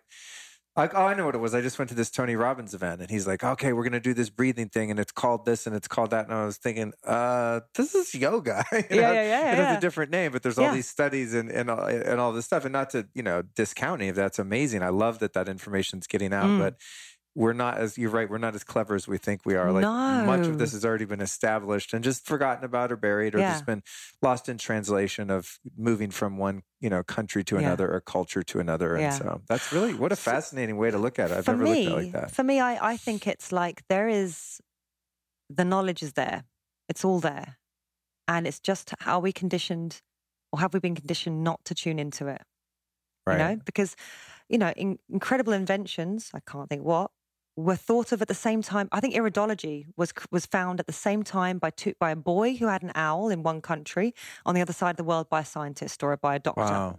You know, and the boy didn't have the technology for sure. He somehow t- tuned into something. It's it's it's there in in the right. same way that we're fascinated about how they build the pyramids. How the hell did Stonehenge get built? You know how how did they create all these systems? That and, that shit is trippy when you look at how those those pyramids popped up at different places on these certain ley lines around the planet, right? Yeah. At the same time, by civilizations that were in no way in contact with one another. that is trippy incredible. stuff. Incredible. Incredible incredible. Yeah. And um, and so yeah, the architecture that goes on in in from from the Vedic civilizations. This, I mean, we've just had in the UK. It's just finished um, an exhibition in the Wellcome Museum, and it was all about the interaction between the European doctors and the Ayurvedic doctors, and how the Europeans kept on going over this to find out what the Ayurvedic doctors knew because they had this mastery of something they they hadn't looked at in the in the in the West. And so for me, it's like Ayurveda is 5,000 years tried and tested. It's designed to support you. It's not a club. You're not in or you're out. You're not paleo and then you ate a donut. You're not vegan and then you had a T-bone. It's like, it's you take every every time you can work with nature you basically buy yourself vitality you're going with the flow and you know you're going with the stream and that's always easier it makes for an easy life and so actually we can come to it now. The times that you eat and sleep That's exactly where I wanted to go. makes yeah. it for an easier life. So Yeah. i am not a morning person but i have become a morning person and i feel the difference in the energy. I really really do. I mean some of that might be placebo because someone's told me it but it's actually it's working for me. It suits me. I wrote this book at five in the morning every morning while i traveled. Otherwise it wouldn't have been done and that was the time when conveniently no emails came to me no one was up no one was expecting anything of me. If i was a mum my kids would hopefully be asleep. You know that 5 a.m is a really precious time.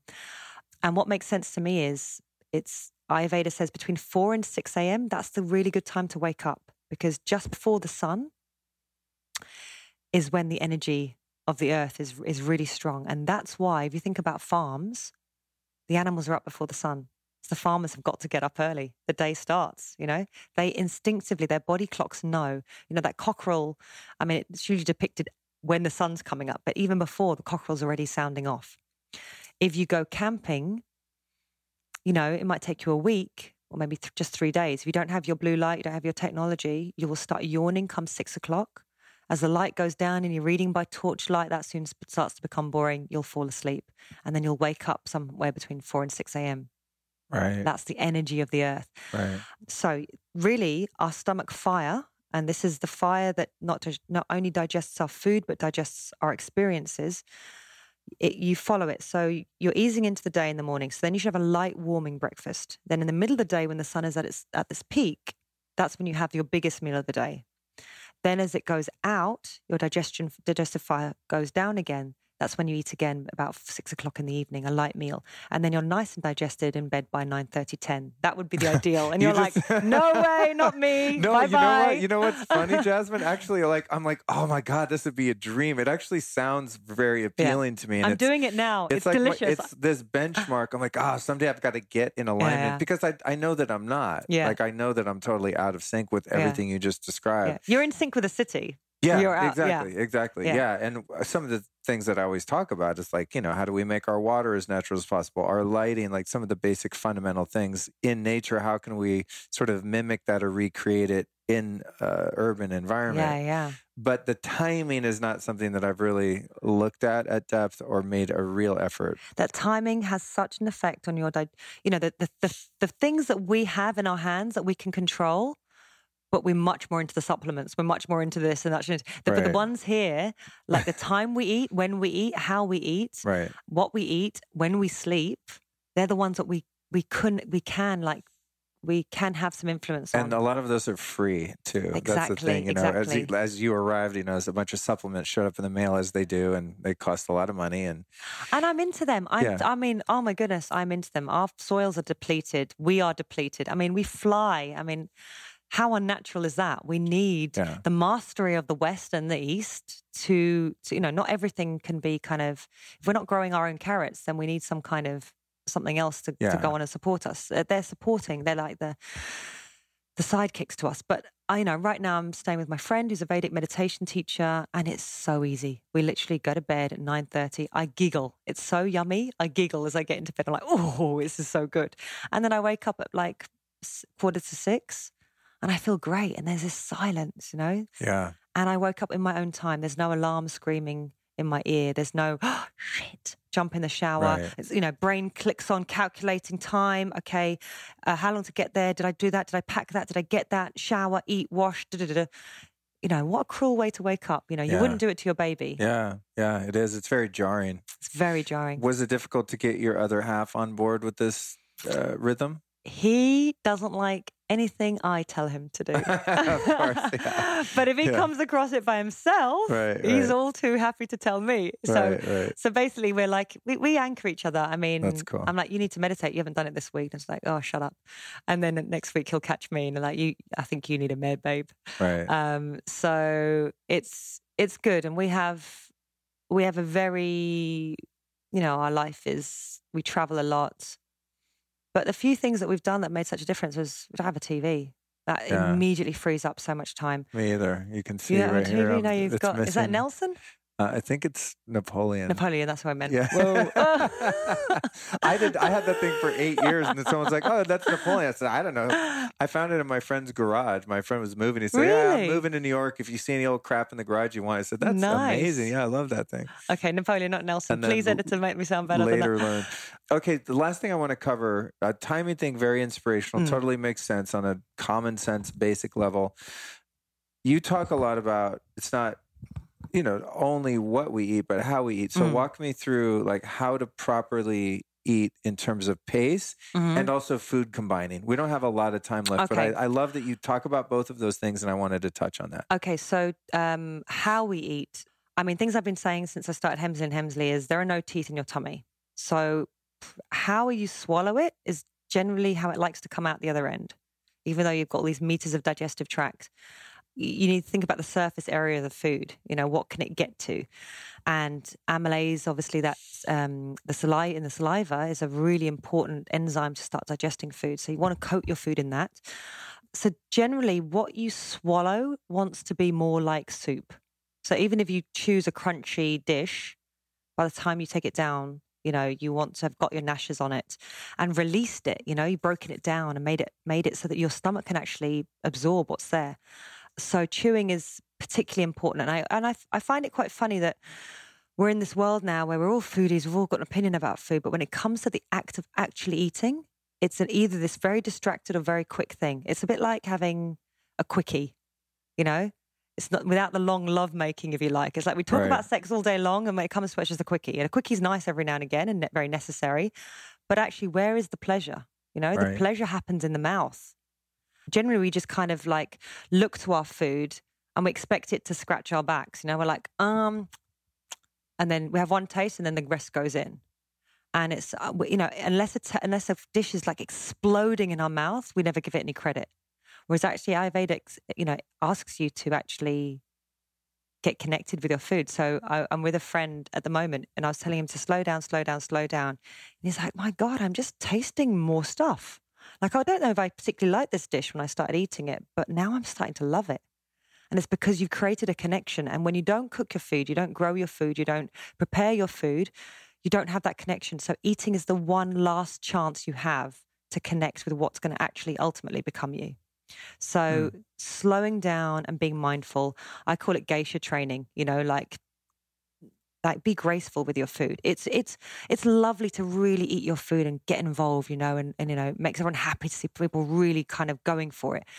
But it's not giving your stomach much of a chance. You know, this is where at this point, this is where your mouth signals to your stomach what it's about to receive. Is it a very fatty? Is it very carbohydrate? Does it have a lot of protein?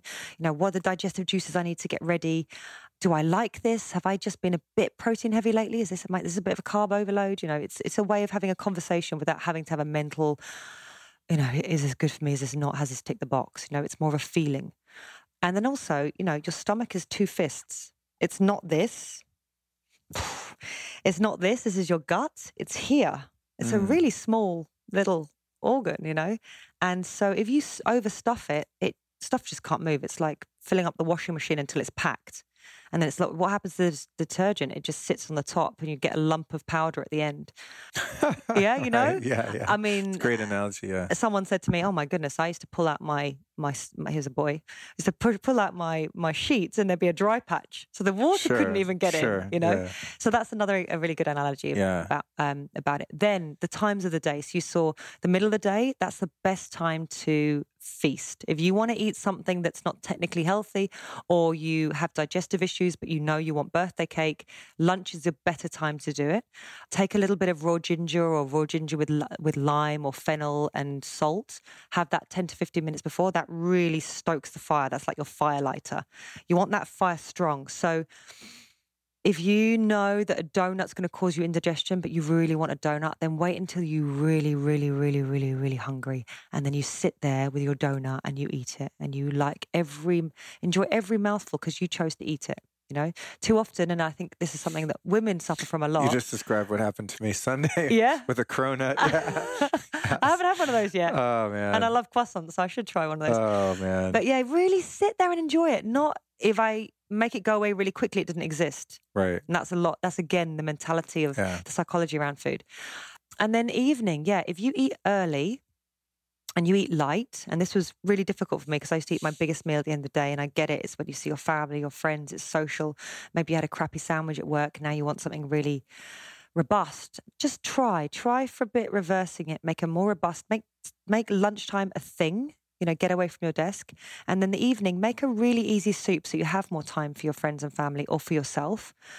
Have your soup. If you get into bed before 10, after 10 to midnight, that's the pitta time of day again, which is the same as 10 to 12 at midday when your digestive fire is stronger. So you're actually repeating it at night. And that's why you get a second wind and you tend oh, to eat yeah, again. Because I get so hungry like at 10 o'clock. yeah, your body's like, oh, we're going into the next day. Yeah, yeah. Yeah. And then if you've got blue light as well. damn it. Uh, that look- I've got dialed, but Okay, for the audience you can Yeah. mention. For, so if you're, you know, guys, if you're coming home from work and you're looking at Facebook with, you know, from a blue light screen or your TV or, you know, on in England we've got the tube and it's got the fluorescent lighting, then your body stops producing the melatonin. It thinks it's daytime. It thinks, oh, we're up and we're at 'em again. Let's go. Let's get some. Let's get some food into this baby. Let's go for it. You know, you're telling your body, move through this time. Better times will come when I can sleep, but they never do. Right. And so your body will throw everything into getting you through something. And that's why when we're younger, we can move through every hangover, every, Uh, you know, crap night's sleep, you know, or when we've had a baby, we can go through a couple of years of not really sleeping well because we're hoping the time is coming when you get to recuperate. And the human body is incredible and it will push and push and push and push and it will hit a wall. So right. you want to balance it out before that point. And if you balance out before that point, that's when you enjoy the ebb and flow of life. It's not about controlling anything. It's about going, wow, I'm way over here. Let's get me some of that over there. And then meet in the middle. I love your approach. Very common sense uh, and logical. Thank you. Yeah. The last thing I want to hear about, and then we'll wrap it up, is um, food combining. Because this is something that years ago was very trendy, kind of in Yeah, the yeah. natural health movements and stuff like that. And there was one doctor, Dr. Bo, here in LA, that had this whole diagram. I used to have it on my fridge and try to follow it. Some people I've noticed with food combining, they seem to eat whatever they want. They can stack different types of foods on top of each other. They're fine. They've And got good Agni. I'm very sensitive and like for example, your American breakfast, okay, you eat some pancakes and then you eat a banana and a big glass of orange juice on top of that. I would probably throw up if I ate food in that order.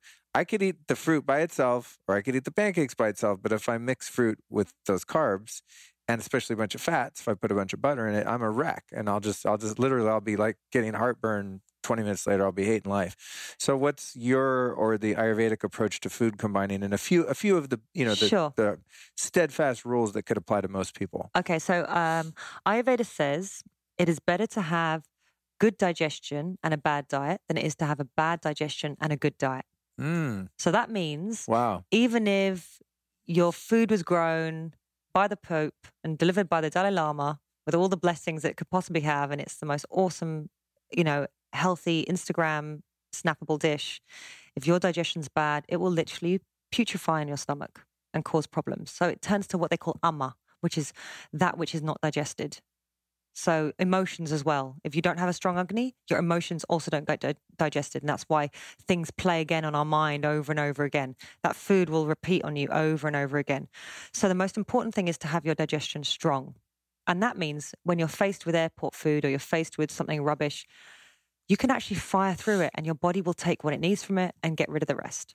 So get your digestion strong is the main thing. That means try and cut down on outside stresses, reduce internal stresses by eating mindfully, chewing your food, not overfilling your belly, eating in a calm environment, um, and also not mixing certain things. So the big no-nos with Ayurveda would be milk and banana, milk and fish, fruits and yogurts, raw food dampens the fire it's doable, but it will just kind of it's like putting wet stuff on a wet leaves on a on a fire.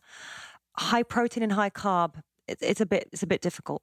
But if you marry things together in a pot and they get digested together, they become a new a new Uh, you kind food. of, oh, Do you see what right. I So you create a third substance out Yes. of the, the two that you're mixing. So instead of your body being the cooking pot, you, right. that's why we cook in a pot. Because see, sometimes sushi, for example, will upset my stomach because you have this like white rice that's super starchy, and then you have this fatty protein in the Yeah, fish, and those yeah. don't go well together. But I'm sitting in a sushi place going, everyone seems to be Everyone's- living the dream. Yeah. They're doing fine, but I'll get like an upset stomach from eating that. I mean, sometimes ignorance is bliss. I found Because they you haven't, know? you know, they they that would be a rule is not following the rule that you just described. Yeah. Whereas if you made a lovely stew out of that and they were simmering for hours and hours and that rice kind of got imbued with some of the fish juices and fats, then you've got a different, a new substance on your hands. If I put you in the field and you work for about five or six hours, that sushi's going to go down a dream right. because your agni's fired up. You know, Right. you're in you're in nature. You're hungry for the food.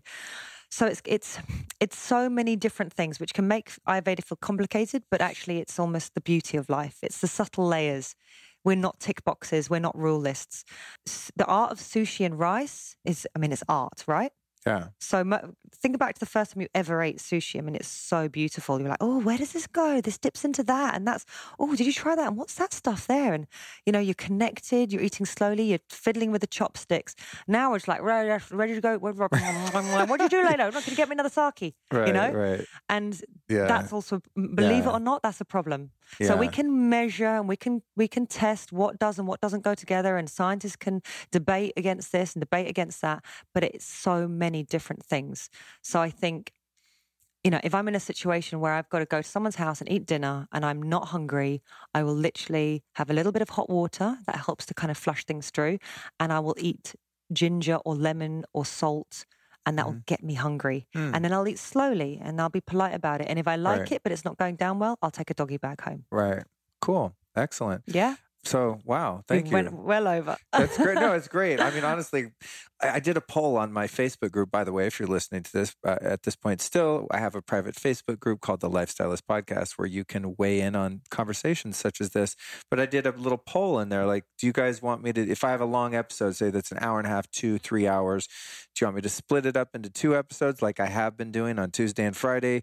Do you want me to split it up into two halves, put it out back to back the same day on Tuesday, or do you want just one long one? And it was like 90% of the people like, just give us one long one, we'll figure it out. yeah. So I was like, They'll all right, cool. so, when they need to. yeah, so today I'm releasing one that's three and a half hours. Oh. God. Yeah, because it just it is what it is, you know. So yeah. no, it's fine. But I have a uh, I have a um, a network spinal analysis appointment in Beverly Hills, which is just this really lovely uh, therapy that I've been doing. So uh, I'm going to go do that. But in closing, tell us about. Uh, you know the, the name of your book where it can be found your cafe tv show website social media anything you want to promote So there's two Hemsley and Hemsley cookbooks. I have a cafe in Selfridges in London, and my latest book, which is East by West, which is simple Ayurvedic recipes for mind body balance, is I think online. So just type that in. I'm Jasmine Hemsley or East by West, and you'll find it.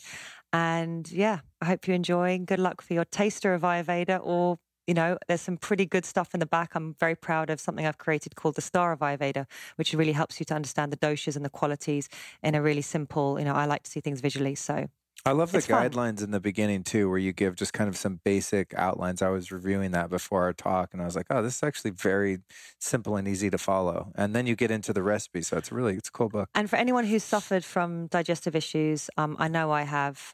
I really invite you to have a look at the Ayurvedic perspective on things because you could be. I'm going to do that 'cause Yeah. that's, that's one thing I have not really sussed out. Yeah. like I'm still struggling with that a bit, and I'm a, otherwise a very healthy person. And just to give you some kind of a bit more background, you know, what really made me sit up and take, pay attention is everything we're talking about now fermenting, sprouting, soaking, nut milks, slow cooking, oil pulling, tongue scraping, uh, mindful eating, you know, conscious pooing, all these things.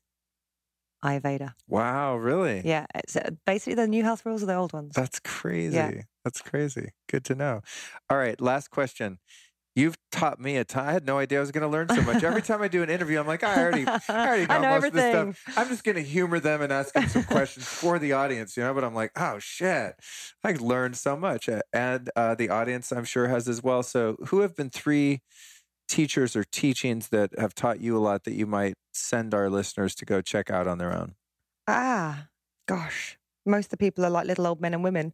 So I don't think you'll even find them online. But I would say Vedic meditation has been epic for me. My uh, friend Will Williams in London, um, Gary Gorrow in Sydney, he's my original teacher. Because of that, because of yoga and medit- I mean yoga and meditation, Ayurveda, someone who does it, great halfway houses, Deepak Chopra. You know, he's got he's the Ayurveda and the doctor at the same time. Right, right. Speak to the old folk. Speak Nice. to yeah, speak to the oldies. You know, I when like they talk about, you know, I, I know people who smoked till they're ninety eight. They just didn't have the other shit going on. Right. You know, they knew how to live life. They had their sherry at lunchtime. My great aunt's 98 and she has a sherry every day. She has a very great. light, she has tea time. She doesn't have dinner, you know? Wow. She goes to bed, she rolls with it, and she lives by herself. She takes care of herself. So, Interesting. That's um, cool. yeah. I like that. and then watch the babies as well. Babies know. right. Baby, you know what babies know how to do? They know how to move. Yes. When I watch a baby move, I'm like, okay, I knew how to do that at one point. Like that Yeah, means yeah. it's in my DNA to do it again, and Yeah. it's it's inspiring to help me I'll kind of. introduce you to have a little look at Tony Riddle, my friend, who's Oh, uh, yeah? he's called the um, very similar actually, the natural natural stylist on on Instagram. But Tony does something called rewilding. And Oh, it's yeah. fixed a lot of my little issues in my Oh, body. cool. As you get older, you know, there's little Yeah. niggles, hey. Oh my god. But as you know, moving around and just acting, you know, he, we play games with the kids where we just become animals on the floor, and suddenly everything clicks back into place. oh, that's cool. Yeah. That's cool. We'll look them up. Well, thank you so much for joining Thank me. Thank you for having and, uh, me. enjoy the rest of your trip in sunny Southern California until I see you again. Cheers, Luke. Thanks.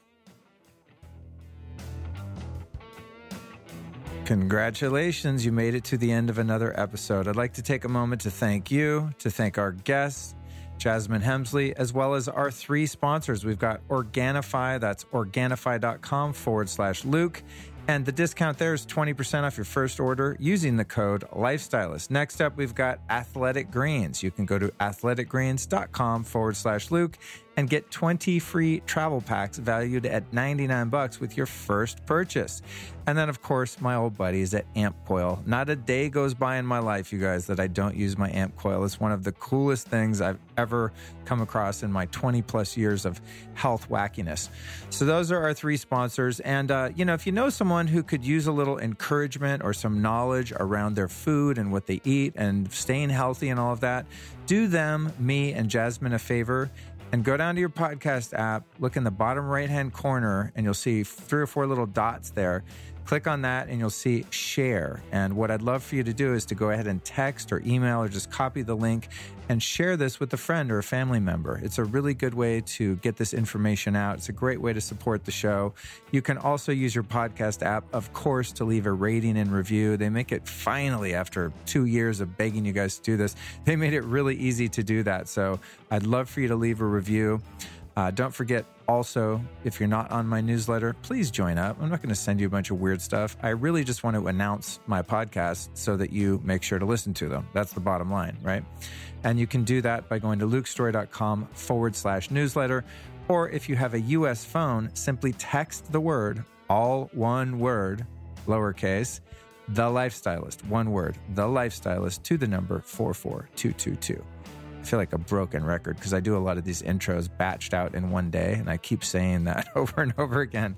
But uh, that's how you guys find out when a new show comes out. That's how I find out every Tuesday morning. I get the damn emails to it. I'm like, oh shit, I got a show out today. I got to listen to it and you know figure out how to improve what I'm doing. So thank you so much for joining me, Jasmine. If you ever hear the end of the show, thank you so much for coming on. I really appreciate uh, guests like Jasmine. I'm, I'm really working on the diversity of guests. I want people from different countries, different nationalities, j- different areas of expertise, different races, different sexes. I want to hear from everyone. And uh, she brought the UK with some realness, which was great. And I think, my friends, that is all I've got to tell you today. I'm going to close this out with a little lonely hobo style old blues harmonica playing because I just bought this thing today and I'm playing it on a couple outros just because no one's probably listening this far into the end of the show, frankly. So even if it blows, no one knows except me and you.